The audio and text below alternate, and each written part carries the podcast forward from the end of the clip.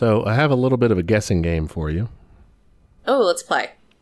I'll tell you how much plastic waste Americans generated last year. Oh no. All right. And then you're going to guess what percentage of that was recycled. Oh no. Okay. So Americans generated 51 million tons of plastic waste last year. What percentage of that do you think was recycled? I'm gonna say three. It was better than that. 5%. Oh wow. Okay, I almost said five. Wow, I I was gonna say five. I'm like, that seems like too whole of a number. 5%. Five. So, for those of you playing at home, apparently this is from a Greenpeace report that just came out uh, this week, Monday. Uh, apparently, that's down from our high 10% in 2014. Ooh, ten whole Yeah. percent. That's okay. They're putting the rest of the plastic inside of our like bodies and stuff now. That's the thing, man. Even in recycling and stuff, that stuff generates microplastics that people are breathing in. It's an incredibly toxic environment to do that in. So, like recycling itself, plus when they recycle it, it turns out like that's not ever going to be food grade recycling, like recycled plastic, which is, I mean, one of the very important usage for it. So it's rough. Um, oh, good. Isn't it shitty that the way we're becoming cyborgs is with microplastics and like heavy metals in our body? Yeah, no, just lovely. Uh, apparently, also, 40% of Americans just straight up don't have good access to recycling facilities, like at all. And then those of us that do are like excessively throwing in recycling that can't be recycled. So, you know how it has a little recycle symbol with the number? Yeah, yeah. the vast majority of those really the only ones that can recycle are one and two Okay. the next one drops like to 50% of recycling collection facilities nationwide can do like some of the number fives Great. and that's like it like the other ones are just like yeah we put the recycling logo on there but nobody can recycle them so Why do it? mysterious i mean to feel good to like check the box of corporate responsibility Oh, that's. I mean, you're right. If you live, like our parents live outside of the city limit, and like they don't get a recycling bin, like it becomes your personal responsibility to go take your recycling. So if you live in a more rural area, like that sucks. Yeah, just not an option. So there you go. Uh, plastics, everyone's favorite. Good, delicious. Sprinkle me some plastics on my food, please. crunch for that crunch. All right. Uh, what are we actually here to do today? We are here against all odds to try to assuage some of the fears of the public with a listener Q and A. Uh, you know, we can't tackle the existential threat of climate change and you know impending doom and all that, but we can answer your questions. Yeah, that's that's what we're here to do. Um, the comfort of your soul is on you.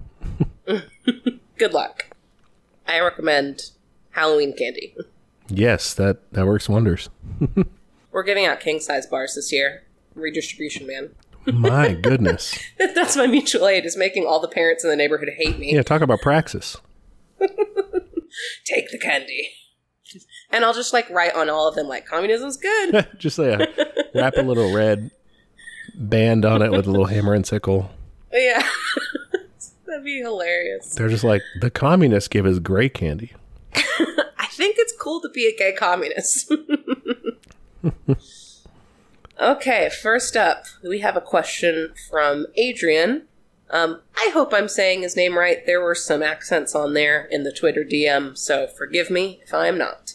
All right, so Adrian said, Hey, this is very random, but I listened to your podcast on the struggle in Ireland overall. I was generally impressed by the knowledge of the historical context of the struggle, but I have a few issues I wanted to straighten out. It was said that Sinn Féin became a neoliberal party and that Irish unity drifted from people's aspirations. Both are untrue. Sinn Féin's objectives have remained the same, and the ultimate objective being a 32 county socialist republic. Sinn Féin in the last six county elections got its largest vote it has ever seen. This can be seen as a mandate for the reunification of the country, and it's about us now pushing for a referendum on that which is enshrined in the Good Friday Agreement. We hope to see that referendum within the next decade. It was said Irish republicanism was at a weak point. Again, this is completely the opposite. It's at the, its strongest ever, with Sinn Féin being the largest party north and south. Our support is strong in working class communities because we have been rooted in those communities fighting for public services, fighting for community projects, and fighting for workers' rights. Our victory in 2020 was a result of the crisis in housing, healthcare, and declining living standards. While we won that vote on policies such as better public services and public housing, we also support the development of an economy that has worker cooperatives and community owned industries at a grassroots level. Most of the older generation of the party are ex combatants who fought in the liberation struggle, where many obviously lived through those days. They still play a massive role in the party. It's clear they still see the party in revolutionary terms and as a vehicle for independence and social liberation of the Irish people. Also, internationally, we have links with Cuba, Venezuela, Nicaragua, Palestine, the Basque Country, and other revolutionary struggles and, and governments. I mean, those are like all my best friends in terms of governments. That's a, a cool list. Yeah, I wanted to read that into the record basically because, like, I very much appreciate the correction. Like, you know, we've talked about it before. I like being corrected.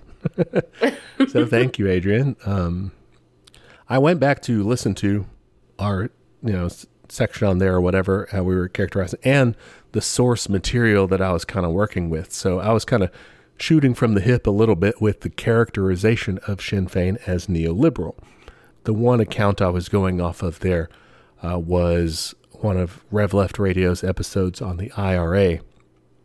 Uh, he had a Marxist organizer on the show named David Swanson, who was he was interviewing about this, and he kind of said, "Yeah, Sinn Féin, shadow his former self, neoliberal, this," and so that's kind of what I was running with. This correction made me kind of look back into it some more. I think that the thrust of that was more about like the EU and sort of supporting that project and, and trade relations and things like that. And saying like, oh, that was that specific issue. Right. Maybe. Like that was kind of neoliberal of them to do that. But my research recently, looking into it based on Adrian's correction here, I mean, I, I think I agree with this correction that for one, Sinn Féin does still support reunification. Like they they have it in their platform, they have it on their website, they talk about it. They they didn't so some sources have said that they didn't emphasize it in the most recent election, but it's still there, it's still a part. Yeah, yeah, that's huge. And polling on this question does look increasingly good over the years. It's not majorities, but it's still like kind of close. Like if you look at the the graph of it, it's like kind of converging, and that's in Northern Ireland. In in Ireland proper, the Republic of Ireland, they're like yes, you know. Look. Yes, we would like that. uh, and then for the other part about socialism versus being neoliberal, it doesn't look like they're running around. You know, they don't have like big you know posters of Marx or or or.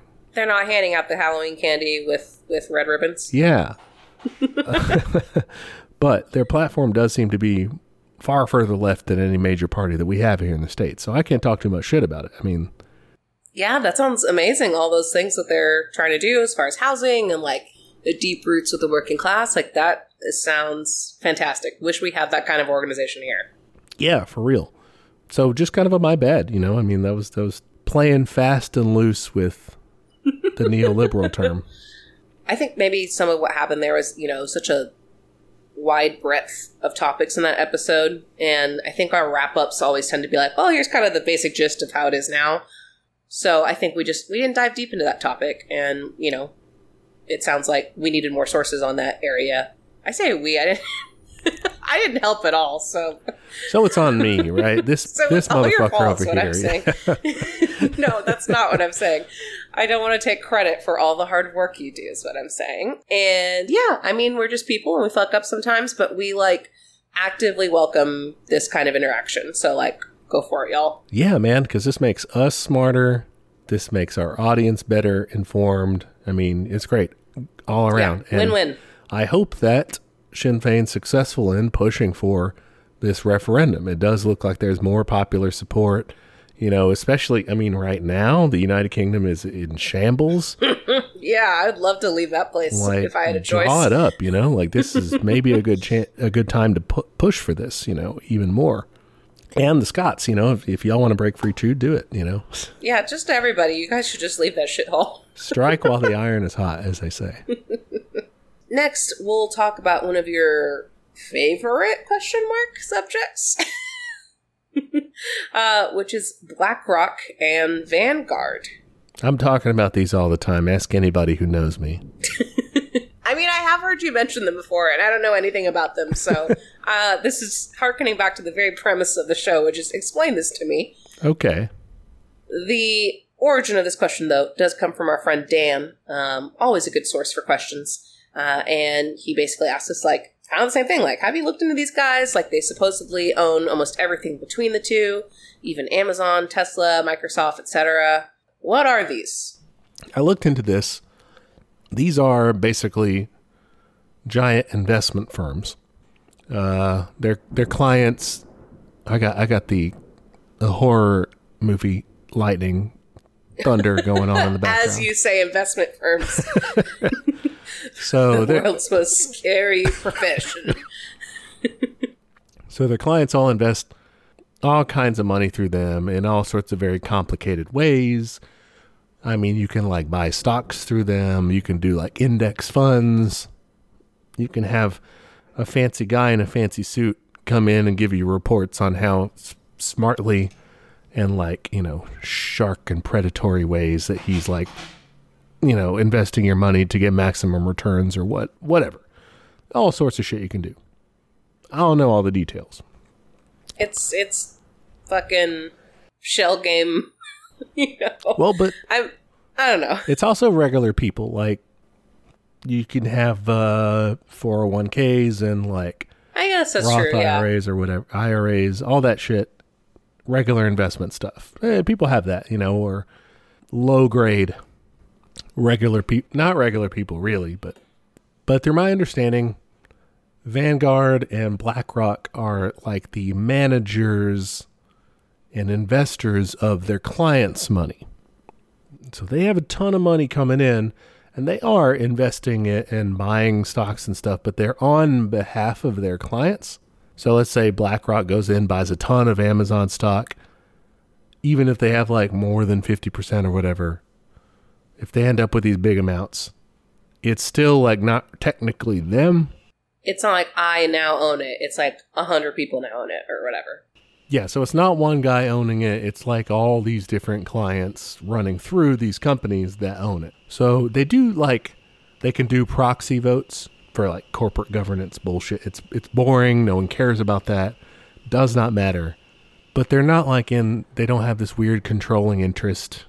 Mm, they're not like pulling the strings. Oh, we've got to listen to what Vanguard says because they because it's not Vanguard isn't really a single entity in that regards, it's just a bunch of people investing, buying the stocks. Okay, okay. So like annoying and shouldn't exist, but maybe not like the most evil. Yeah, it's not as sinister as it looks, basically. Uh, it's still capitalism, like it still sucks. It's bad. Yeah, yeah, against it. It's still, you know, Marx's general formula of capital is M C M prime. Man Crush Monday Prime. Yes. Uh, so capitalists invest M, which is like money, uh, capital, you know, into commodities, C, and then they sell it for M prime, which is more money, more capital. It's fucking true. I mean, if you just look at the data around even housing, it's way easier for people to buy like second and third homes because they already have that starting capital of a first home. And that's one of the things that people have been complaining about these uh, investment groups. Apparently, BlackRock doesn't directly engage in this, but certain other, you know, big, huge ass uh, investment firms do.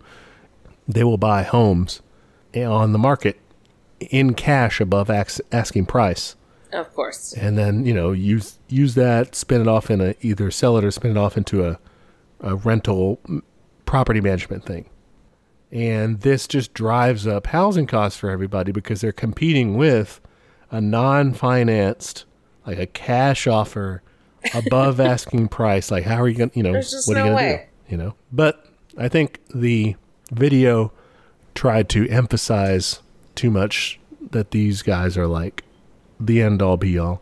And it's not these individual corporations that you should be worried about.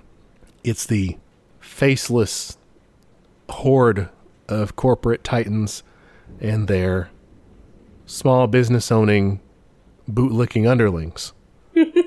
It's the system and the people who support it. Yeah, there you go. That's it. Which I mean, they all have actual names and addresses. Let's not get it wrong, but Oh yeah, yeah. but they uh that's that's the main thing that the system is is that MC M prime is it's just and sometimes they can take a shortcut. Capitalists would love to take the shortcut of money to more money.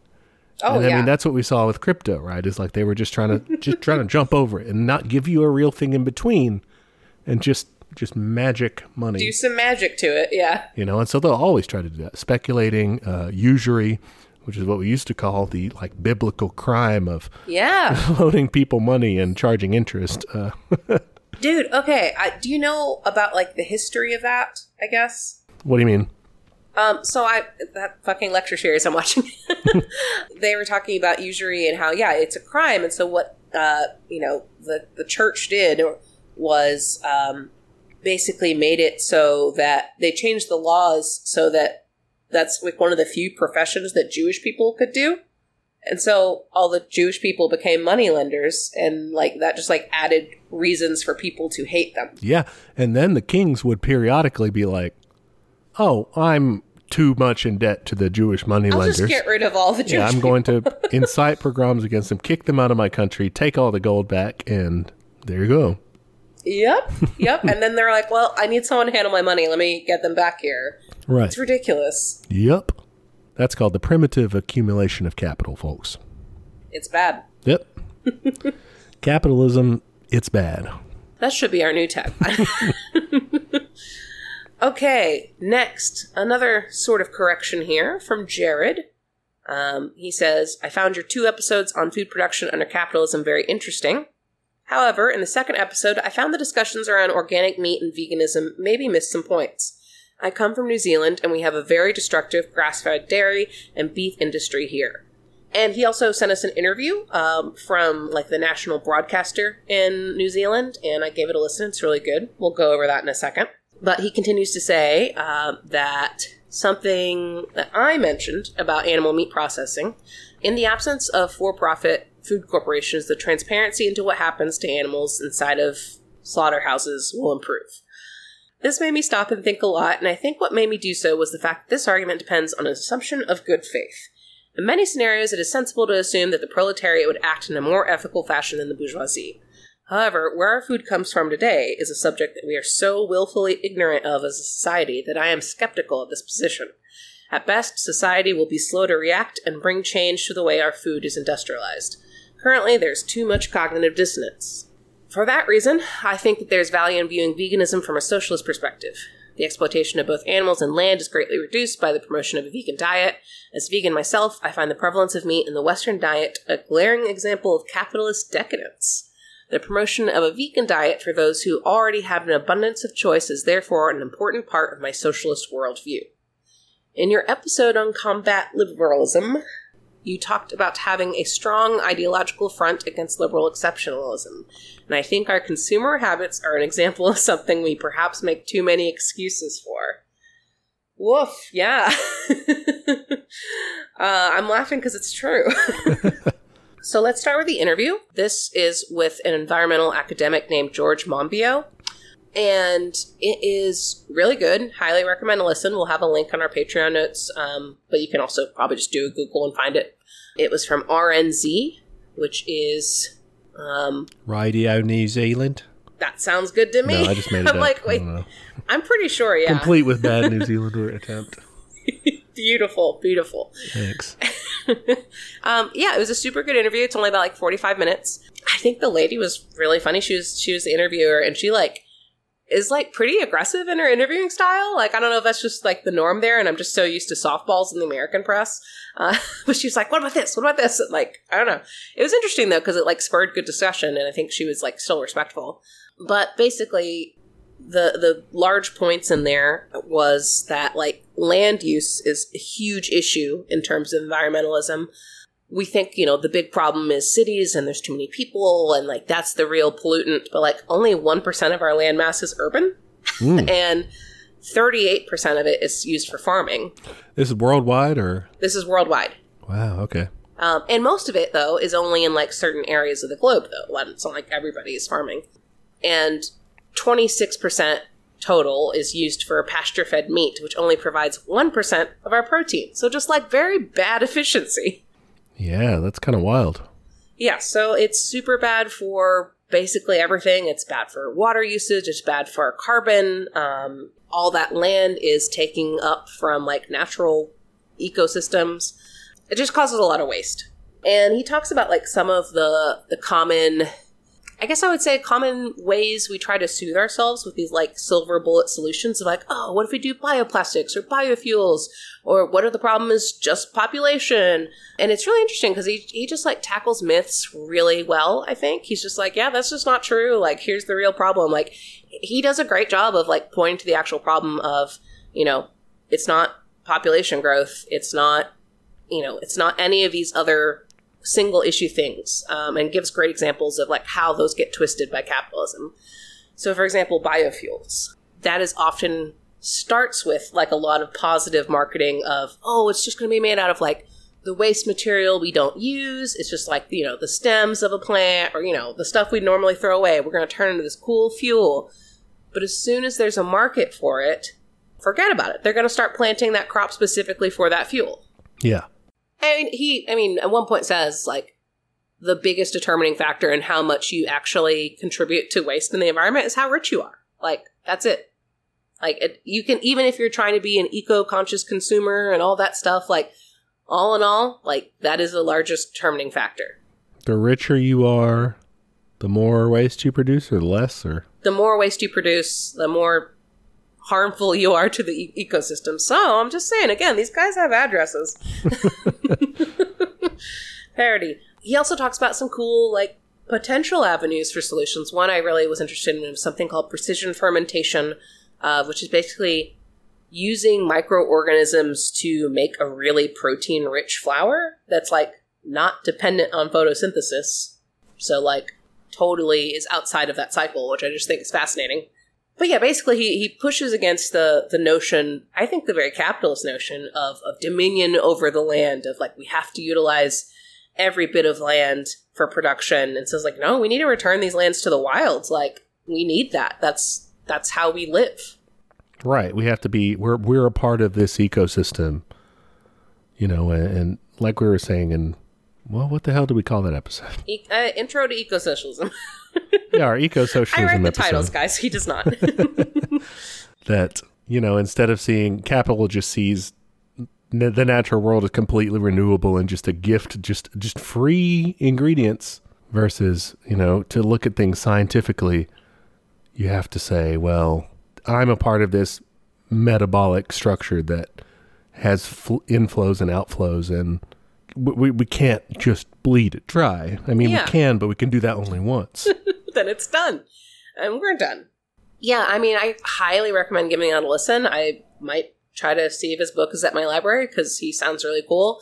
I like his approach, and yeah, uh, recommend. As far as kind of the rest of Jared's argument, uh, I do admit that I, I, do tend to think the best of the theoretical proletariat. Uh, I, I have a very Kropotkin type faith in them, I think. Just turn them loose. It'll be fine. we'll figure out the cloaks. Yeah, just just do we'll it. Figure out the houses. but I, I do agree with the overall point of like, yeah, we are super disconnected from our food. Like I, I read advice columns and like in the parenting one, there's always someone being like, when do I have to tell my kid that chicken is also like the same thing as the animal? like you, you have to, you know, have those conversations with people because the way our meat is produced is so sliced up and packaged. But my theory is that if we are doing things like advocating for even just like re- as uh, something as basic to socialism as like worker rights, that will result in like more humane treatment of animals. Because like we've seen the studies on slaughterhouses, they're horrific. One of the worst places to work, Yeah. Just in general. Those are routinely, yeah, awful, high stress. high stress, high physical risk, all that shit. Um, so even if like that's our base level argument of good faith, like I think we can all agree, like that's something we would all fight for in that scenario. Like that would improve it. I, I, I do think like consumers would have more power in this scenario too. I, I also think the circumstances of our revolution would probably reduce our meat intake if it's such an inefficient system. Like we can't fucking afford to do that. You know, probably Yeah. um, unless we're we are in full on replicator town. so, and I and I think if I had my druthers, like yeah, I think we should reduce it. I think it's the responsible thing to do. I think meat should be like an every now and then celebratory thing. I think we do have enough science now to like start exploring these alternate protein sources and these other ways of approaching it. So like I don't think problem is like we we won't be able to survive. I think it's more of like it is more of a mm, self-discipline problem, I guess, but I one that I hope we could like get on the same page. I, I think my my issue is I don't feel comfortable saying like no more meat ever. You know, maybe I'm just maybe I am too soft in that way, but like I I do I think it's okay to say like hey, you know, a couple times a year you can totally have meat. That makes sense. I am comfortable with just telling myself that if I need to, then okay. But telling other people is the difference. But I do think that we could help ourselves by making sure that eco socialism is kind of at the heart of our project, right? This can help address it. Because the main thing, you know, at the end of the day, you do like have to put your faith in people like you're saying, right? And and that means you can't really command them, hey, you want to be a good socialist, a good communist, you're going to be vegan, and that's it.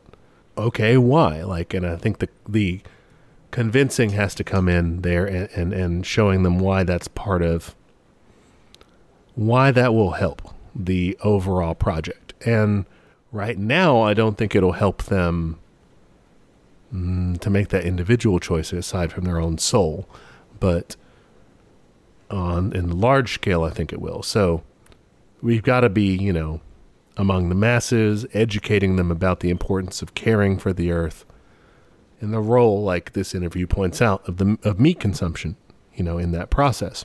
That's just an awareness campaign, which is extremely ineffectual in capitalist societies. Oh, great! I'm aware that you know we only recycle five percent of plastics. So what? Yeah, I'm not going to go figure out how to do it myself. right?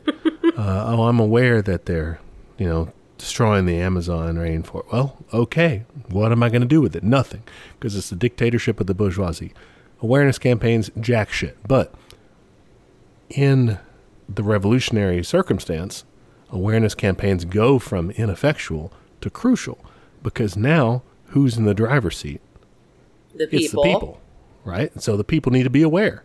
So when we're talking about, oh, you have too much faith in the people, that's part of the project is making sure that the people are educated, are aware of the consumption of meat and its impact on all this and everything. And yeah, their their knee jerk reaction might be, oh, but this is how we've always done it. I've always had, you know, turkey on Thanksgiving and whatever, you know, or chicken nuggets, you know, I love chicken wings. I'm not going to give that, you know, like, okay, that's their normal human response. But when they're shown like its impact and everything and what you can do about it, not what you can beg some corporate executive to do about it, that changes thing. I think, uh, you know, I think that changes the the scene. To me, maybe that's the same thing with consumption choices too, consumer habits and all that. Is that right now it's of extremely limited impact. Yeah, yeah, I feel useless against that kind of stuff. The only like positive maybe is like it helps popularize certain ideas for the future, but it not not it's not going to really change things until the masses, you know, actually are in control, control their own destiny, and then their consumption choices, I mean, that steers society at that point. But right now we're just like it's it's a it's kind of a a project of weighing your sins. you know? Yes, it all comes down to personal choice. Um, but I, I do think it is something we need to consider once we are there and, and have that in mind. I definitely, I wouldn't want a vegan on our council. Jared, you're welcome to apply. uh, It may be the case, though, of of, uh, of the concept of prefiguring the society that you're trying to build. And so it may not be something that we're trying to recruit people with, but it may be something that active communists and socialists and anarchists want to cultivate within ourselves, like sort of start living that so that we can show the benefits of that to people in the future and say why it's good and why we're already doing that. yeah, I guess so. I think, again, it's just really hard to track that impact as it stands today. You know, like that's, that seems like a tall order. I mean, Right now, it's just like it's again, it's it's just your soul. It's just you. It's that's that's the only person it's affecting. It's which not is good. really- yeah. I'm also thinking about accessibility to like, you know, we were vegan for a few months uh, a few years ago, and it just it takes so fucking long to prepare like good, tasty, healthy vegan meals. And I know there are some quick ones, but like it overall, I found it to be quite challenging. Um, you had to be like just way more creative and way more willing to like spend time finding certain ingredients, especially depending on where you live. I know in my neighborhood, I would not be able to find everything I needed. Like I would have to drive extra, which I already do because I'm very picky. but um, I, I think that's something we could work on though in our future society. Being like, what if in you know the communal kitchens where everyone can come get a meal for free? Like that's all vegan, and like if you want to cook meat, you can, but like you have to take the extra steps to go get that. But like default food is vegan, or like you know you have professional cooks who are preparing it, and that obviously lessens the labor of it. Like it becomes something that's really easy and accessible to eat. I dig that. All right, uh, that was that was that whole chapter that Kropotkin spent on like the kitchens and hmm I love that chapter. the. he really got into it. I just picture like Captain Sisko from Deep Space Nine just like cooking up in the communal kitchen, like, sit down. We got gumbo today. Hell yeah. Next is a little shorty from Gabe, and they just sent us a hilarious Venn diagram that I wanted to post. I'll message them and make sure that it's okay to post. For now, I'll just describe it for the listeners. Uh, this is based on some talk we had in episode 54 about the terms. Uh, sorry, there's a lot of thunder in the background, listeners. I'm going to try to edit it out, but we'll see. Uh, if it's extra spooky, it's our Halloween episode, I guess. Yeah. But yeah, about the terms MLM and all the different meanings. So you got pyramid schemes, you got the gay meaning, uh, men loving men, if you're familiar with fan fiction tagging, uh, and then communism, Marxist Leninist Maoist. Well, There you go. all right, so between pyramid scheme and gay, we have a triangle, which is a classic gay symbol. Between gays and communism, we have against heteronormativity, totally. All right. But what's the connector between the last two? Between communism and pyramid scheme. difficult to do successfully. Uh, it's a pretty good one. Yeah. Maybe, you know, hasn't quite been off. pulled off 100%. Yeah, That's a good one. a bad faith take would be like Impossible. it's a scam. yeah. I put rely on the masses oh, okay. One's in good them. and bad ways. yeah. yeah, this is this is great. I also had another one for gay and communism, fashionable. Yeah, yeah. Communism tends to have some fun fashion choices. That's great. Do you have any other ones? No, I don't think so. I had one. I don't know if it's acceptable, so we can cut it. Okay. sure. but for gay and pyramid scheme, like both have tops and bottoms. That's fantastic. We're keeping that in. Absolutely. All right, That's good. That's very good. and uh, that's all I got. Okay. MLM, of course, is the perfect medium of this. Like, Yes. there's no other alternative to go in the center of that Venn diagram. Wonderful. So thank you so much, Gabe. That was a fun game to fill in that blank. yeah. Next, we have a question from Tim asking us about our thoughts on unionization in the tech industry. It seems like it's taken off recently with news about Google and Amazon employees forming a union, but overall seems to still be in its infancy. I work in tech, so I have some skin in the game, find a lot of my colleagues not particularly paying any attention to developments regarding unions or care more about tech than their rights as workers. He references an article which talks about the history of making software and also uh, unions as it relates to that. Um, and he basically is like, hey, well, where is this going? What can I expect from this? It looks like it's in the early stages. Do you think there's anything uh, particularly unique in the tech sector when it comes to unionization? And, you know, also, how do you organize when your company is like working remote? All right. Uh, yeah, and he mentions uh, probably not something to bring up on the next company Skype call. That's a, good, instinct. idea. yeah, yeah, defo. All right. So the article linked here, uh, called "Agile and the Long Crisis of Software," is an interesting read in terms of the origins of agile. Ugh, don't say that word to me outside of work hours. So you've you've had experience with this. oh yeah. yeah, yeah. One of the many people scarred by this system. it's the worst. It reduces everyone down to fucking leaderboards and points and bullshit. Yeah, yeah. The article kind of makes it clear that it's like a new iteration of the age old quest to rein in programmers to be more like manageable, disciplined little cogs for the bosses and the business people. Yeah, absolutely. It rationalizes and commodifies knowledge workers who kind of see things as more like abstract, like, oh, I get these things done in, you know, however much time it takes me, and it just kind of flows to make them like justify their work every day. Basically, a form of like do it yourself surveillance. Absolutely. Uh, I come from kind of the other side of this. If there are any developers listening, I'm a designer. Please don't hate me. We're on the same side, okay? But what ends up happening a lot of times is like so so if you're not familiar with the agile system, um, it basically makes you assign points to say like how long you think something's going to take. And like there's different point values, like generally higher is like that's more days it'll take me. But what ends up happening is um, sometimes you discover in the process like, okay, this is harder than I thought it was going to be. And so you have to like end up making cuts to make something like shittier than you want to put out because you have to complete it. And so like you end up with there's just no good decisions in it. There's no room for flexibility, there's no room for creativity, none of that. Because you have to make the sprint, right? The yes. the end goal deadline, sort of to speak. Uh, you have these like daily. I don't know. At the workplace that I was at, they called it huddles, but you can call it whatever. Your like daily little meeting. Scrum is a common one. Yeah, and that this is where you tell them the metrics or whatever the hell you did yesterday, basically. Sometimes very granular, like this is exactly what I did. I mean, it's, it's the knowledge worker version of Taylorism, you know, of mm. measuring every little body movement of the worker to make sure they're as efficient as possible. That is a great comparison. I've never thought about it like that, but it totally is.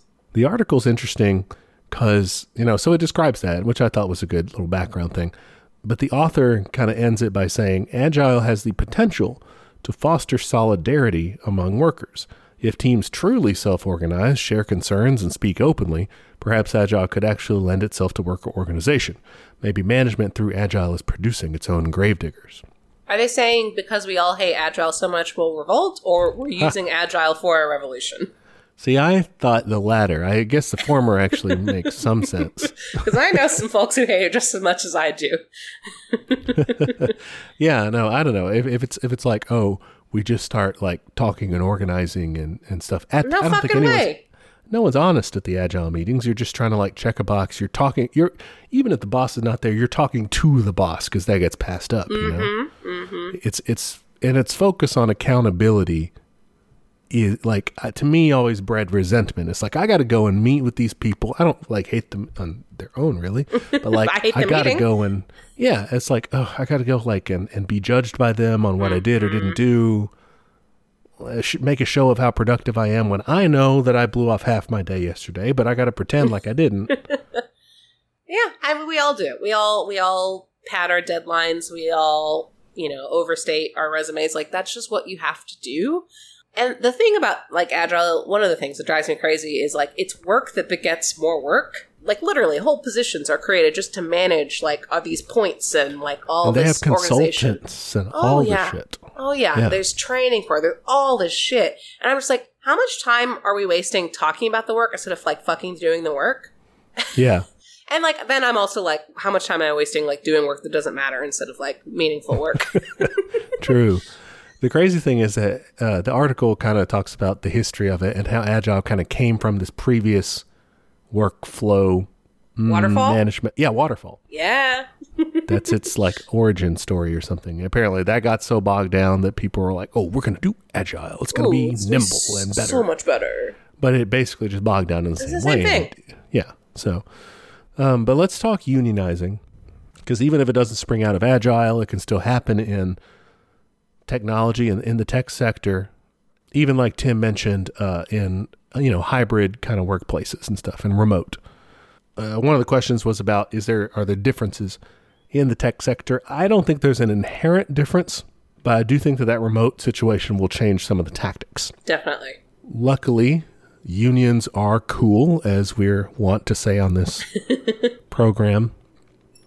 And they like to help people start their own unions, you know, solidarity, all that.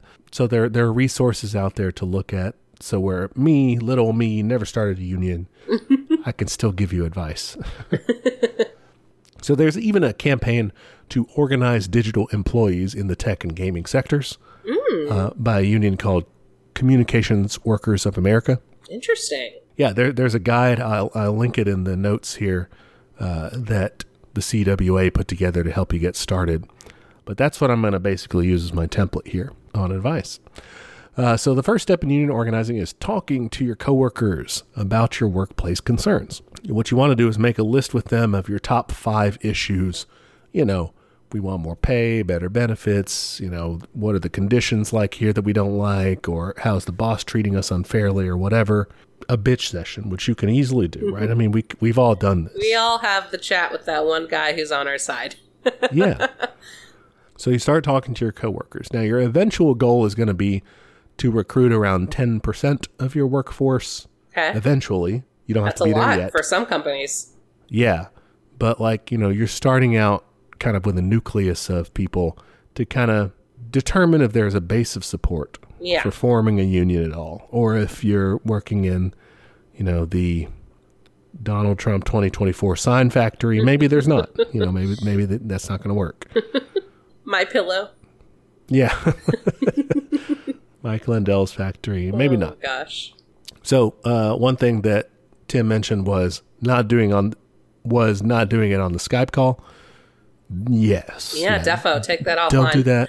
Any work monitored technology cannot be used at this stage. It's really easy if the bosses catch wind of unionization efforts pre actual unionization efforts. They found this out at Starbucks and stuff recently.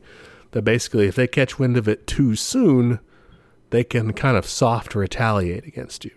Soft and their end, meaning that they haven't actually like legally broken any laws because you There's haven't no technically. Mm-hmm. started a union or a drive for it. But hard on your end because you're you're you're getting out of a fucked job, out yeah. of a job. Yeah. So, Yeah. Special warning to tech workers. Like, I know a lot of us will end up using work laptops for personal reasons. Um, if you're working app design, I know a lot of people who test their apps on their own phone. Um, that can come with like security profiles. So, like, you want to take that off of your phone. that kind of stuff. Double check your tech. Yeah, for sure. But, you know, even if you're remote, you can chat in other ways. You know, you can text, you can email, you can do a Discord, whatever that's not on company network, company technology, that sort of thing. Like you said, with your phone, maybe it's not on the network, you're using it on data, but they can still Yeah. monitor in some way. I mean, I don't know the extent of it. Maybe I'm totally wrong about the privacy, but like, uh, not for me. Thanks. yeah. it's, I think, harder to do still because there's less of a reason to socialize in that remote setting. Mm-hmm. Why are you doing this? But it's awkward. You have to be like, "Can I have your phone number?" yeah, like that. That always sucks to have to ask a work co- coworker, like, "Hey, Yeah. but maybe the trick here is to try to read their vibes in the normal company meetings and Slack combos and whatever else you're doing. Try to, you know, gauge who's kind of like not a narc, you know, who's not an asshole, who's not a lapdog, you know, Ugh. that sort of thing. yeah, And then approach with the union ideas on those one on ones like text or whatever outside, and then form a group chat with all your discovered comrades. Uh, so that that's the initial thing, talking to people. Then you go to building an organizing committee. So this is like this is where you're trying to get to ten percent of your employees. They should be representative of your workplace overall. You want experienced people, you want newer people, you want a mix of everybody, in particular people who garner respect. And this Yeah, is yeah. a seniority thing necessarily, but everyone in, in you know, you, you kind of gravitate towards leaders. people. Yeah. Yeah, who know what the fuck they're doing, that sort of thing. And then this stage is where you can contact a union like the CWA or whoever to get advice and get support on the next step, which is going to be building majority support. So once you have that organizing committee together, this is where you start talking with your fellow workers and trying to convince them to support unionization. So outside of the people who you've cautiously felt out, now you're going to start saying, "Hey, let's like have a union to people." The guide that I'm referencing recommends getting workers to sign a public petition, supporting the union, and, and stating your key issues and your goals, but not actually revealing like who's on that list until you've got a majority. So they can't like single them out and go talk to them and everything. Okay, gotcha. They also say to restrict it to breaks in non working locations or off of company property. So to us, this is still like avoiding company monitored communication. They also mention, and this is just kind of true across the board, this is where you can start to expect, if they haven't picked up on you already, now they're going to know. Oh yeah. And the company's going to jump in, and all of a sudden, they are both going to be your family. They're going to beg you, please give us another chance to fix these problems without some outside union Come on, baby. I can be better. coming in. Yeah, they're going to they're going to do this and also like threaten you and if you don't, you know. It is textbook abuse. Yeah. so uh, that's when they're going to start jumping in, and, and with all the with all the tactics, all the mandatory meetings. But yeah, from there, basically, you're looking at gathering majority support, holding a union election that's overseen by the National Labor Relations Board, uh, and and and doing that. The union at this point, whatever union you're working with, and you definitely should do that. They should be helping you, guiding you, getting you materials, having their union organizer work with you. But again, remember, you're the one in the driver's seat. You know, if you get to this point, all throughout it, you are the one doing it, you and your workers. So when they come outside, when they come out there, the bosses and everything, and they tell you, oh, we don't want these other people, it's like, motherfuckers, me. I'm me. I that is me. These guys. I am know? people. Yeah, Wow. I mean, one, that sounds really fucking hard. it does. I mean, I think tech is an interesting field. Like he he was asking, you know, how how is that unique? To me, I think tech is really interesting because I think there's a bit of a dichotomy there between maybe what the pop culture thinks of as tech in terms of like, oh, it's just like go run and you know break things and like very disruptor, very startup, that kind of stuff, um, which absolutely abuses the fuck out of its workers, like for Yeah. sure. And then you have like just larger companies that definitely can still abuse their workers. I'm not saying they don't, but because they have larger budgets or like like these are the people that are mollified by capitalism. These are the people that are in the cushy jobs that like aren't too hard and like make a lot of money. Mm, yeah. So I think that's going to be the trick is figuring out, you know, what kind of situ- situation you're in and how to agree on the, the grievances that are going to arise from different types of companies. Like, I'm almost more interested in like a cross company union, I think, for tech um, for that reason, just because, like, I think it'd be really hard to organize some of like the larger, those cushier positions. Okay, so you're saying more of like an industrial union that doesn't just cover that one workplace, but is like all tech, all coders, all programmers. I think maybe yeah, because like I, I, I think the same applies for like designers and and uh, you know that whole field is you know that runs the gamut from like severely abused freelancers and people in these really small startup places to like people who are doing okay, comfortable. Um, and I still care about those people. Don't get me wrong, and I want to be involved in helping them. Um, but I can't personally say like, here's my list of grievances because I'm being treated like shit. 'cause, like I'm, I'm not. But I want to help people who are. Yeah, okay, that makes sense. Just a thought.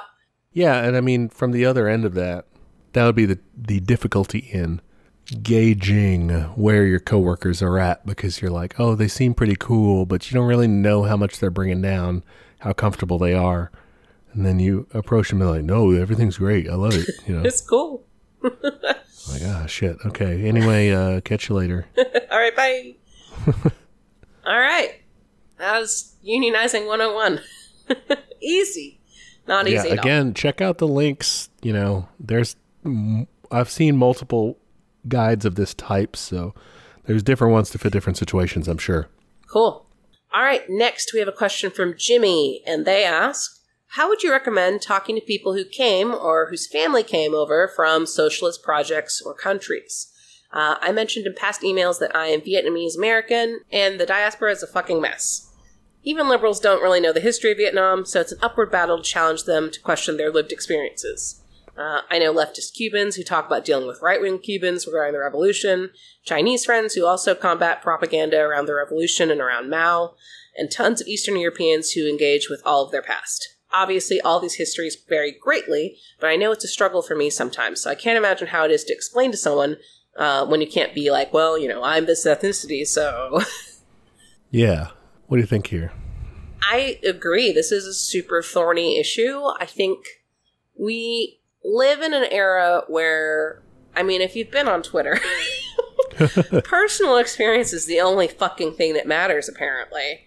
As a blank. Yeah, exactly. As a whatever. Or like, have you have you seen the garden tweet? No. Oh my! You missed out on the coffee with my husband tweet. Yeah. I'm Okay. I'm I'm regular. Okay, I'm so happy for you, honestly. Good for you. Uh, way to be offline. Um, this woman made a tweet saying, I'm so happy that I get to have coffee with my husband every morning out in the garden. And people attacked her. And we're like, well, some of us can't afford to do that, or some of us hate our husbands, and like, like all this shit. Like, personally, I can't do this. So this sucks, or like, this is ableist, or this is whatever. And it's like, whoa, what That's are we wild. doing? So it's it becomes impossible to have conversations because everyone is so frankly self-centered and centering their narrative um, and and it's the thing of like you can't invalidate my story here so yeah i mean i've definitely met people who fall into this category um, especially as the social media person for the show whoo boy get a lot of angry folks in my dms Yeah, I don't I don't tune in till after they've cleaned that shit up. So yeah i delete shit so again, I'm You don't have to regular. deal with it. So good for you. You don't have worm brain. So yeah, it's really hard, and I would say it's pretty pointless to argue against that kind of personal experience. You're always going to lose.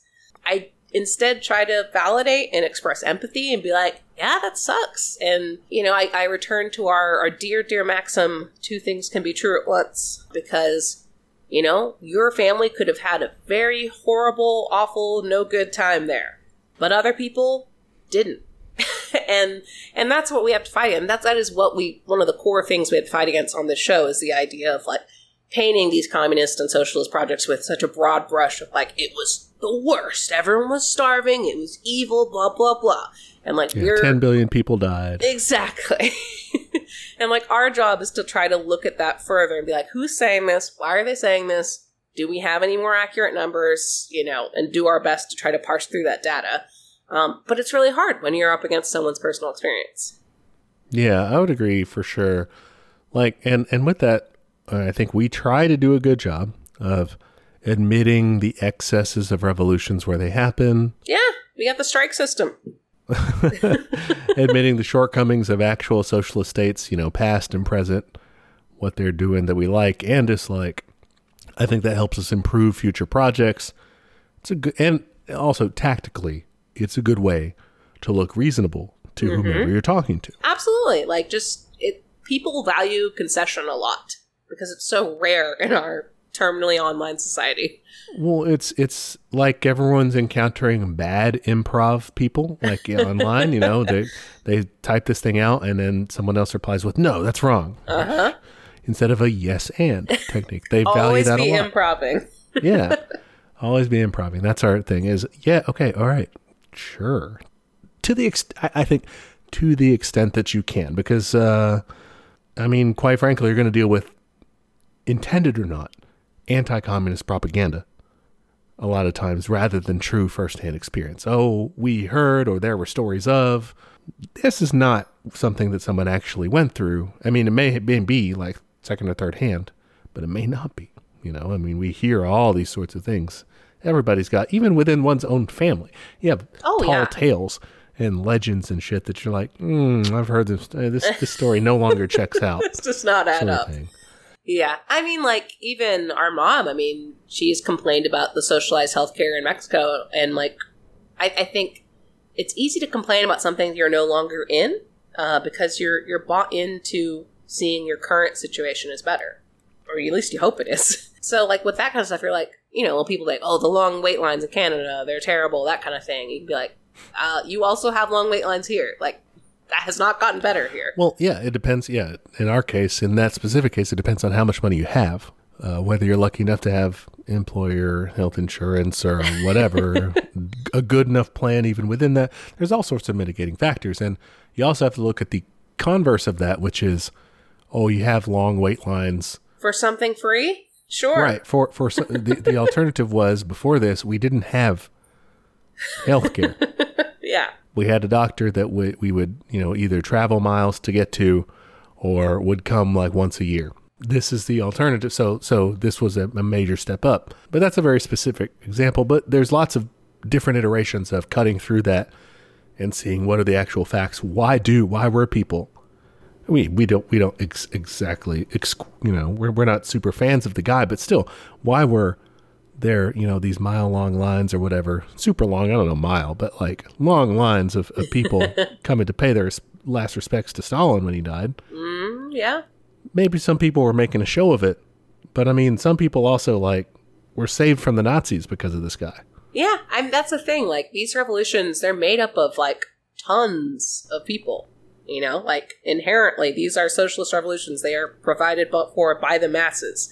So that means like a fuck ton of people said, "Yeah, I'm on board." so yeah i mean you're you're gonna you know you're gonna have different backgrounds that's gonna make things awkward i think like you said to keep in mind your own lived experience doesn't speak for all people from that country Yeah, here we are in the capitalist hellhole, the United States, rife with capitalism supporters, let alone capitalists. A- And we're, and we're communists saying how bad it sucks, you know, and, and, and obviously you couldn't just say, oh, everyone in America agrees with them. You know, Yeah. like, I'd be don't. very mad. you know, so, so other, the opposite happens, right? So even in these socialist, ongoing socialist projects, historical ones, I mean, you know, you still, there's still tons of people who have lived through the collapse of the Soviet Union or, or, or socialist Eastern European state. Uh, There's, there's all these examples of people who, like, like we said, you know, one of the common examples you get is, you know, former uh, East Germany people saying, "Oh, how bad it was" or whatever. But I watched that whole documentary series of people who were like, "Man, I miss that shit." Yeah, yeah. For everyone saying it's bad, there's or the same people admitting some of it was good. but for everyone that says it's bad, there's also people saying like that was fucking awesome. Yeah, so I guess I guess when we're tallying it up, they may, you know, I think it's good to to listen for points that you can be like, "Hmm, I do want to look more into that. Like, were they actually bad at this?" You know, definitely, your first instinct shouldn't be like, "Oh, fuck, it turns out communism's bad." Like, obviously, don't do that. But you uh, got me. you know but but but listen i think it's a good a good way to at the very least sharpen your defense of different things you know? Go go in and read about it and see where they actually you know was this particular project or this current state is it fucking up in this department? Because then you'll be like okay this is something i can admit. Or you'll be like actually no they, they're not you know? They're, they're actually good at this. Like here's why you know? And, and you can you can add that to your to your arsenal it's that's one of the reasons I like being proven wrong about things, being corrected, is that either I learn something and I'm like, whoa, okay, cool, that's a better idea than I had, or mm-hmm. I can be like, well, that that's no, that's stupid, and here's why. No, You win- definitely. it's a win-win. yeah, it's a, it's good to have those dialogues, and it's it's always so difficult to be again like respectful because it is it can be so personal. People turn this into like you're you're decrying my family, that kind of thing. So hmm you know, tread with caution.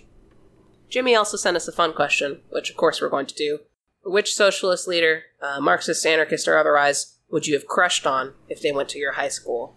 Uh, there's like really only one or two right answers for this. For me, it's Che. I mean, wow, body be the body. or Emma Goldman, depending on my mood and my All right. Depending on your the gender of the week. yeah. I'm surprised you didn't go for young Stalin. That's a popular pick. he is a hottie, totally. but I Too mean, much of a bad boy vibe. yeah, yeah. I, I don't know if I can go there. But Che had a motorcycle, so also a bad boy. Yeah, definitely a bad boy, but he's hilarious. He seems funny. Good sense of humor, very hot, hates capitalism. That, that's all I need in a man. Check, check, check. Emma Goldman, very hot, likes to dance. I love to dance, so we could dance together. There you go. I think I think we'd be a good match too. All right. Um, my pick was Ito Noe. Oh, she's cute. Yeah, and and she's like artsy literature nerd Mm, type. yeah. You know? She could write you poems. Especially like especially you're saying when you went to high school, like everyone's pretentious as fuck in high school, so you're like, oh, that's deep. That's a deep poem. Like, you know. Yeah, that's that's fair. I'm sure some of you guys were well adjusted and like normal in high school, but I feel like in my, Listen, you know, I we was all wrote least some shit in high school. yeah. So that would yeah, Ito Noe is where I'm going there. Good choice. Next up, from Kate, asking us to share some resources for news and analysis that is not Western slash capitalist centered. Uh, I want to read more about world events without the typical U.S. slash capitalist propaganda. Me too. Any tips here? All right. Uh, tip number one is not what you're asking for, but this is like the actual, sol- like the real solution to this. It's it's quite good. Um, is Get good at translating the news. right, yeah. Uh, to to understand the press as kind of like almost a mouthpiece for the establishment. So I'm talking like the New York Times, Wall Street Journal, the papers of record or whatever. These guys are like getting press releases and stuff from the State Department, from the government. They're representing the establishment view. And then you can kind of translate a lot of the news yourself Oh, yeah. With good reporting because these guys all think they're the next Woodward and Bernstein. so they're all, you know, trying to do a dig and inside scoop and they get some good information this way. They're also framing it through this lens that's like basically pr- like you say pro US, pro capitalist. So you can get both good information and then like de-filter it from what they've done to to get the actual story. That's the best technique. Yeah. I mean, for that, I would definitely, you know, look into Noam Chomsky again, um, do a little brush up on that. But yeah, it's kind of just a skill of like, it, it really does feel like you're translating a language. Yeah, and one important kind of stepping stone I think is what you're asking for here of like getting alternative sources because then you can read the regular stories and then the cool stories and be like, "Oh, okay, well so that's what they were saying." It kind of guides you with it. Uh, so one good source I think for this is Jacobin. You know, they're, they're self-admittedly social democratic. They're a little soft, but it's a good internationalist socialist perspective. You know, they're never giving you some sort of American exceptionalism bullshit yep. or anything like that. So I think they're good. If you're into Reddit, which I just bragged about being regular, if, if you want to be regular, don't maybe Don't, don't, don't, do go there. But if you want to dabble, and you can have an extremely curated experience there, so you don't have to wade into the cesspools that are some of these subreddits. But um, when I'm looking for leftist perspectives on various topics, there's a few I hit up. And they, they, they both have this format. So there's communism and communism 101, uh, which is like communism is just like, it's kind of a Marxist Leninist slash MLM sort of orientation there's one like general content and then the 101 is like a q&a sort of learning about sort of thing so people post questions like what does marx mean by whatever you know that sort of thing and then there's the same thing for socialism which is like bigger tent it's not as like marxist leninist both of these are i think good places to just use that search function see what's going on like you know when there's a coup going down somewhere or people are talking about invading something there's you know what's going on with this sort of thing Okay, good. uh, and then podcasts. And here I'm going to risk, I'm going to say, uh, plugging our, our comrades here rather than our competition. Yes, no competition in the socialist state. yes, uh, there are plenty of good podcasts out there besides ours to help you kind of see through things. If you're wanting like a focus on this idea of the media and how to better read it and how to kind of see patterns in what they're all doing. Uh, one good podcast for that is Citations Needed. These guys, they're, they're not like, I don't think they're like actual communists or anything, but they have a good, generally left perspective and critical of, of the media as essentially a U.S. propaganda outlet. I mean, yeah, true. so they, they, I mean, they, they do their homework, they break it down. They have like a topic. So they're like the media's unfair portrayal of like homelessness and, and, you know, it's bias there and everything. And they, they, they'll go through and, and break it all down and, and show what it, what they're really trying to do basically. Mm, okay. Then for like just more current events, more analysis, things like that from a leftist perspective. One of the ones I like uh, is Rev Left Radio. I mentioned it before. Yeah, they're a great source. Yeah, they've they've got good history, good theory, good current events too. Um, sometimes he does like real short ones where he just like does a little quick rant or something about like something that's happening in the news, like just gets it off his chest sort of thing. So that's a good one. Comrade Breht O'Shea out there. Guerrilla History, he's on that one too, and there's other guys as well. Uh, these professors, I want to say. Guerrilla History is good, like anti-imperialist leftist analysis. Uh, lots of history, but also some current events, especially when shit starts popping off. They're like, "Whoa, what's the background on this?" And so you can really start to better understand when something like Ukraine happens. Why is that happening? You gotcha, know? gotcha, yeah. Another one I'll plug uh, that does a lot of current events that's to me easy to understand, although I get the criticism that it's sometimes simplistic, is Economic Update with uh, Richard Wolff. Mm, yeah, that guy. I think it's real clear cut, especially um, if you know if, if you're newer to the project and everything. I mean, because he'll he'll like mix in Marx in a way that's easy to understand versus like just slogging through capital. but he likes to do uh, current events and things in too to kind of like show where this is happening. That's cool in our world. Yeah. Uh, and the last one is a little more localized in Alabama, but it's still kind of interesting. Uh, the Valley Labor Report. Yeah, I think I heard of them. Yeah, so they're like a left uh, a left wing radio show in Alabama that focuses on labor issues. So they're obviously always doing current events and stuff and, and talking about like unionization efforts and strikes and strike funds and different things to kind of support the labor movement there. Very cool. All right. Yeah. Again, the number one tip is get good at decoding, demystifying, pulling back that veil. Get you one of those pairs of glasses from They Live, and you can see what they really mean. exactly.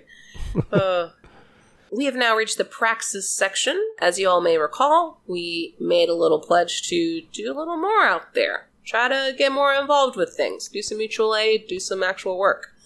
Do something do something more than sitting on our asses yapping in a mic but uh we also received a couple emails from folks telling us what they did so we want to talk about that let's start with this awesome email from cassie and she tells us about some of her activities. My practice for this month is donating to my county's culture committee, who are having a day of remembrance for the Sand Creek massacre where natives are coming to speak. I'm also big into mutual aid, so I sent my friend some money for an unexpected bill my partner paid for his friend's meds because they had a hard time paying for them this month. In general, I've started to live my values more over the last year I've been listening to you guys. Thanks. Oh. I always give people the option to not pay me for stuff. I don't need the money because I want to do things for free if possible. It makes them uncomfortable, but also introduces a new way of exchange and brings joy to my work. It feels like I'm giving a gift. I recently wrote a book and did a pay what you want model. I ended up getting 10 to $60 for every book sold and gave some away as well. It was really cool and balanced out in the end. My partner loves to cook, so he'll make a big one pot meal for a local food kitchen. They bring us ingredients in a pot and then pick up the finished food. We also have skill parties where all our friends come over and we drink and learn how to make bread or pasta or wine or candles. It gives me a sense of power to learn things that are so basic with those I love. It makes me feel more prepared for whatever bullshit is coming for us in the future. It's cool to eat, drink, use everyone's stuff afterwards too. If possible, we try to keep $20 bills in the car for homeless folks, and if we don't have any, we will run to an ATM if there's one around.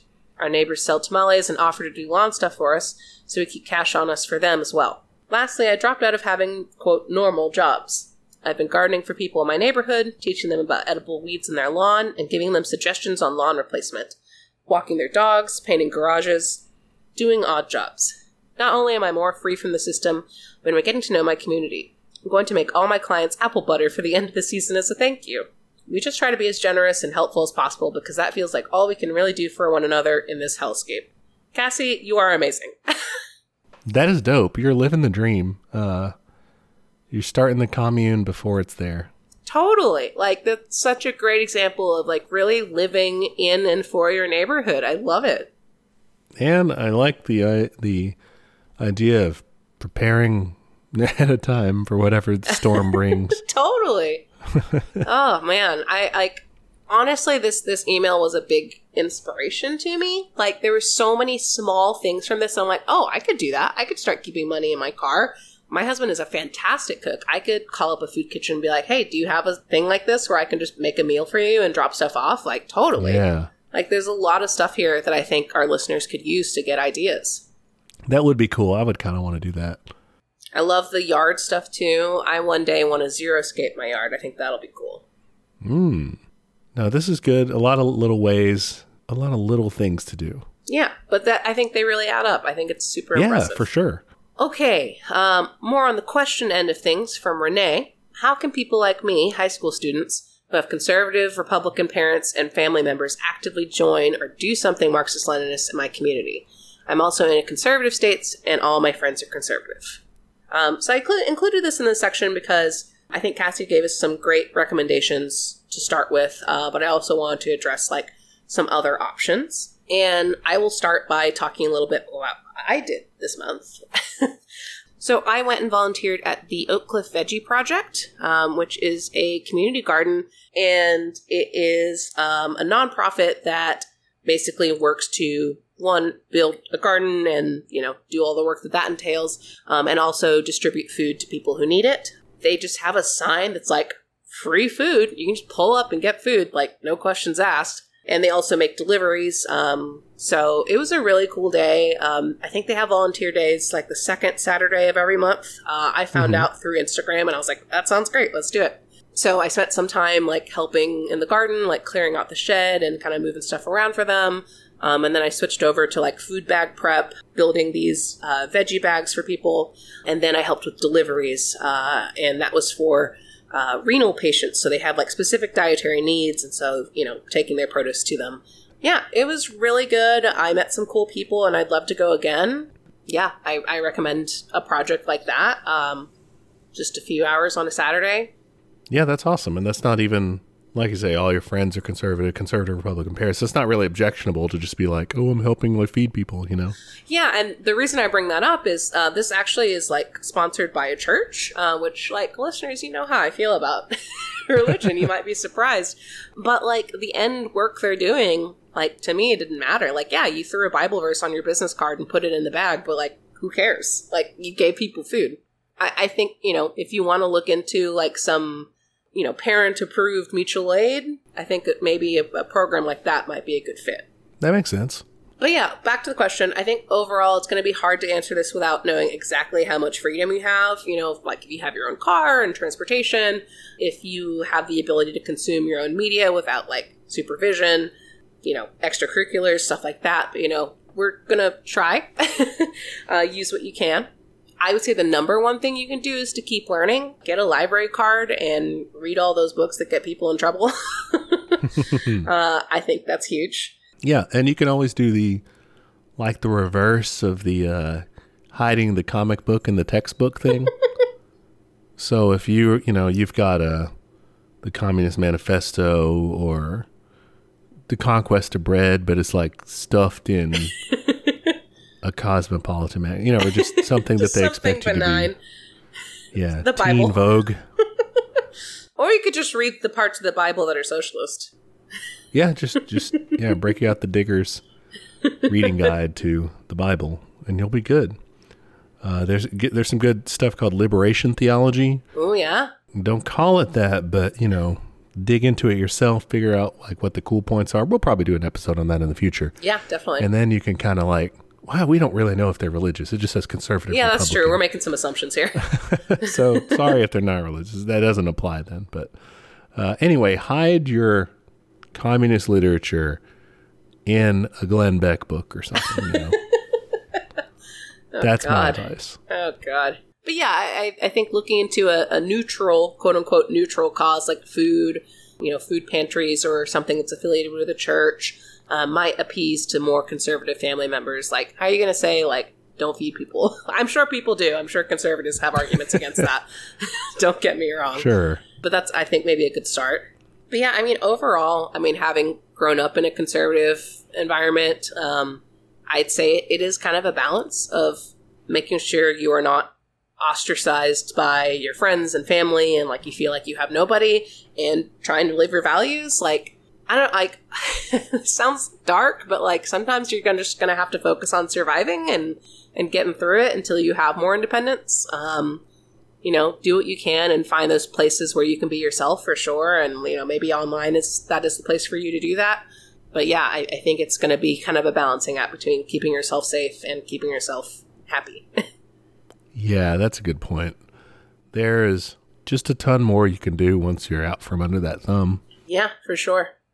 If that is a concern, I guess, if, if finances are a concern, you know, maybe getting a part time job so you don't have to rely on them financially after you turn 18, maybe that's something you're interested in. Yeah, it's just, it's very tough whenever you're in that situation. And that's safer than like the Stalin alternative of robbing banks. But not as hot. True. Yeah, it's a trade off always. Next, we have an email from Ian, our friend from DSA. Heck yeah. So he says that he is now in law school. I was waiting to write in because I was trying to arrange to do work for a union to fulfill the law school's pro bono requirements. I found it harder than expected to arrange that, so I'm still waiting, but decided to write in anyway with the two things that I have done. First, the school's Federalist Society invited Scott Stewart to speak on campus. He's the lawyer who argued Dobbs versus Jackson, women's health, in front of the Supreme Court, and is responsible for overturning Roe v. Wade. So, like a real asshole. Ooh, yeah. Scott Stewart sucks. Fuck that guy. So, along with my comrades in the National Lawyers Guild and in cooperation with the ACS, which is the liberal org on campus, and Outlaw, the uh, LGBTQ org on campus, I helped to organize a protest of the event, which I think was fairly successful. Nice. Yeah, impressive. Second, I'm also working on radicalizing a liberal classmate. I've gotten him to recognize that revolution might be necessary. Hey, that's huge. Damn. And have him reading a leftist book, so it's going well. Excellent. Yeah, way to convert. Those liberals, they love a good argument, man. Oh, so Oh, yeah. Spin them some good logic. They will feel accomplished for months. Logic is on your side with that, and also emotion. So Yeah. they're like ripe for the pickings if you can argue well. You true. know. Very true. Say a lot of, well, Ian, you obviously know this if you're converting people, but to the rest of the listeners, you know, say a lot of, like you said. That's the, the Mm-hmm. most persuasive phrase in the English language, to be honest. I've heard you like basically get our mother to admit that she's socialist with that phrase, so you've done well. it's, yeah, I, I lean on it. It's my crutch for sure. It's a good one. I love the success that Ian had in both of those, putting together that protest, radicalizing folks. Hell yeah. Keep it up. Good job, Ian. Now, on the other end of the spectrum, you have me. All right. All right, so my praxis mission failed, basically, or rather has been postponed. Okay.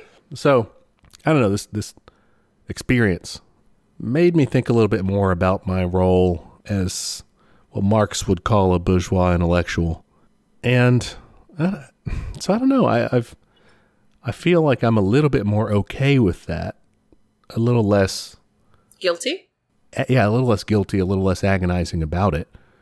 Having seen so many of the, I, did, I probably didn't see all of the options, but so many of the options that like, oh, what if I do this? What if that? And and like, I sh- shrunk away from all of them. Basically, I'm just like, "Mm, no, I don't want to. It's scary. I have to talk, and you know all this.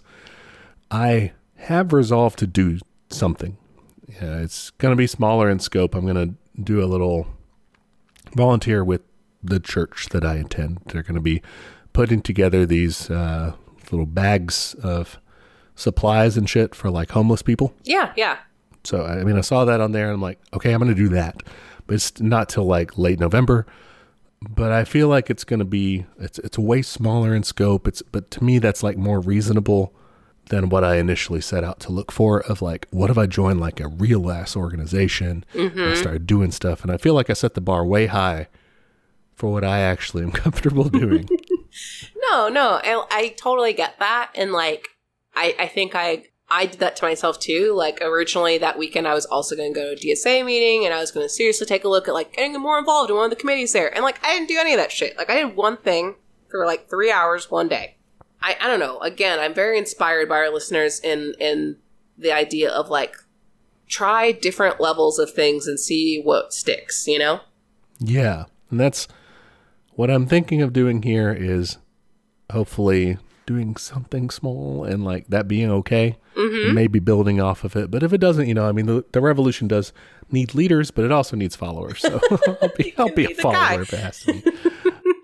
You can be like the the living library that we're like, hey, what did that guy do again that sucked? And you're like, well, it was this. We shouldn't do that. Like, all right, thanks. Yeah, there you go. When the internet is gone. When the internet's Uh, out, we have you. I don't know. That was my experience, and it is. I do feel a little bit less like, like you said, guilty or anguished. You know, about like, oh, I should be, um, you know, thirty something already, and I haven't, you know, taken part in a revolution. all this ridiculous shit that we see, and it's like, yeah, that's that's kind of fine. You know, um, I do want to be involved more. You know, and I think that, you know, probably going to DSA meetings is not like going to be bad for us if we start trying to make that a regular thing, and then ease our way into like trying to work with committees and stuff like that. yeah, definitely. I don't know. I think it'd be probably be good for us, but I want to start small because I just I don't know. I was just it really wasn't even putting anything off. I started this like the weekend that we first mentioned it, looking at it and stuff, but everything was just so nerve wracking to me. So Just overwhelming. yeah, I was like, mm, I don't know. So kind of a failure, sort of a realization, hopefully a growth in the future. I feel like this was a tarot card reading or something. a failure, a your- realization, a growth. perfect, perfect. Oh no, I I totally get it. Um, and I I don't know. This sounds very you know not to toot my own horn here, but like the fact that these listeners like said that we inspired some of their action, like that's Mhm. fucking rad. that is, yeah. Yeah, that's super That is cool. awesome. And I, I will say again, as the person who manages our social media and our emails, like we get a lot of uh, feedback from our listeners that are like, "Hey, like thanks, like you made me a socialist. Like that's great. We have converted a few people. We got them. Awesome. Yeah. So we did something." And yeah, listeners, please keep sending those. My ego needs it. it They sustains me. and I'll oh, also make it public. Put it on Apple. Put it on iTunes or whatever yeah. anyway, I think it's it's tricky, and I, I would love to find more ways to get involved. I, I particularly on a neighborhood level, like I should probably start going to my neighborhood meetings and like start feeling people out over there and like see what the deal is, and you know that's that's something I'd love to work towards. So yeah, let's we've got got stuff we want to do. Yeah. And thank you again uh, to Ian, to Renee, to Cassie, oh, to all the listeners who sent in questions. oh, absolutely, yeah, they were great, And yeah, congrats or solidarity absolutely. uh, to you guys who who met the Praxis challenge. That's Good awesome. job, y'all. What are we doing next week? Next week, I am taking us down a medieval path. We are going to learn about the Ciompi Revolt. The Ciompi Revolt. Yes. Okay. Is it cool? It's cool. I will go ahead and say up front, it is not explicitly socialist, but I think it is an interesting example of medieval economics. Okay. That's that's I mean that is uh not as far from Marx as you would expect. I mean, you know, exactly. Marx and Engels they both did a lot of research into pre-capitalist societies and stuff and wrote about that a lot. So maybe there's some intersection. I, I think there is. I think it's an interesting analysis of what that, that proto capitalist structure looked like and how it affected people and all that kind of shit. So, yeah, we'll learn about that. Excellent. I'll see you then. Hopefully we'll get the praxis ball rolling on my end before then. Awesome. Or not before then, but you know, Soon. I believe we'll in get you. it going. It's going to happen. Thank you. I'll keep bugging you if you want. All right, yeah, kind of. I can be kind of a taskmaster if you want me to be. How do you think I have two jobs in a podcast? I am my own taskmaster. For real. Yeah.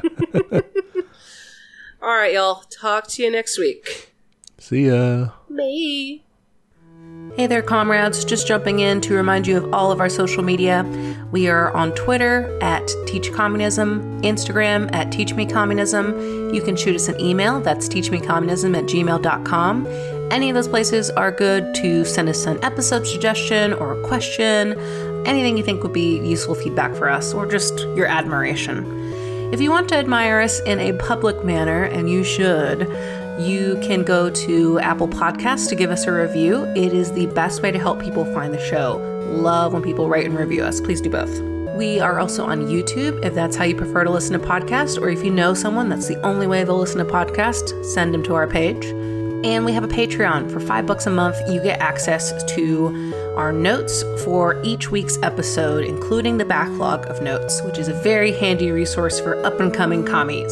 And at the end of the year, all of the funds from Patreon will be given to local mutual aid in the DFW area. So, ain't going to line our pockets. Finally, we have merch. Check us out at TeePublic. You can find shirts and I believe also stickers and magnets and all kinds of fun stuff with catchphrases from the show or episode art, stuff like that. The link to that store is in the show notes, so check that out. Okay, that's all the internet. Join us next time for another episode of Teach Me Communism, where the class struggle is always in session. Bye, y'all.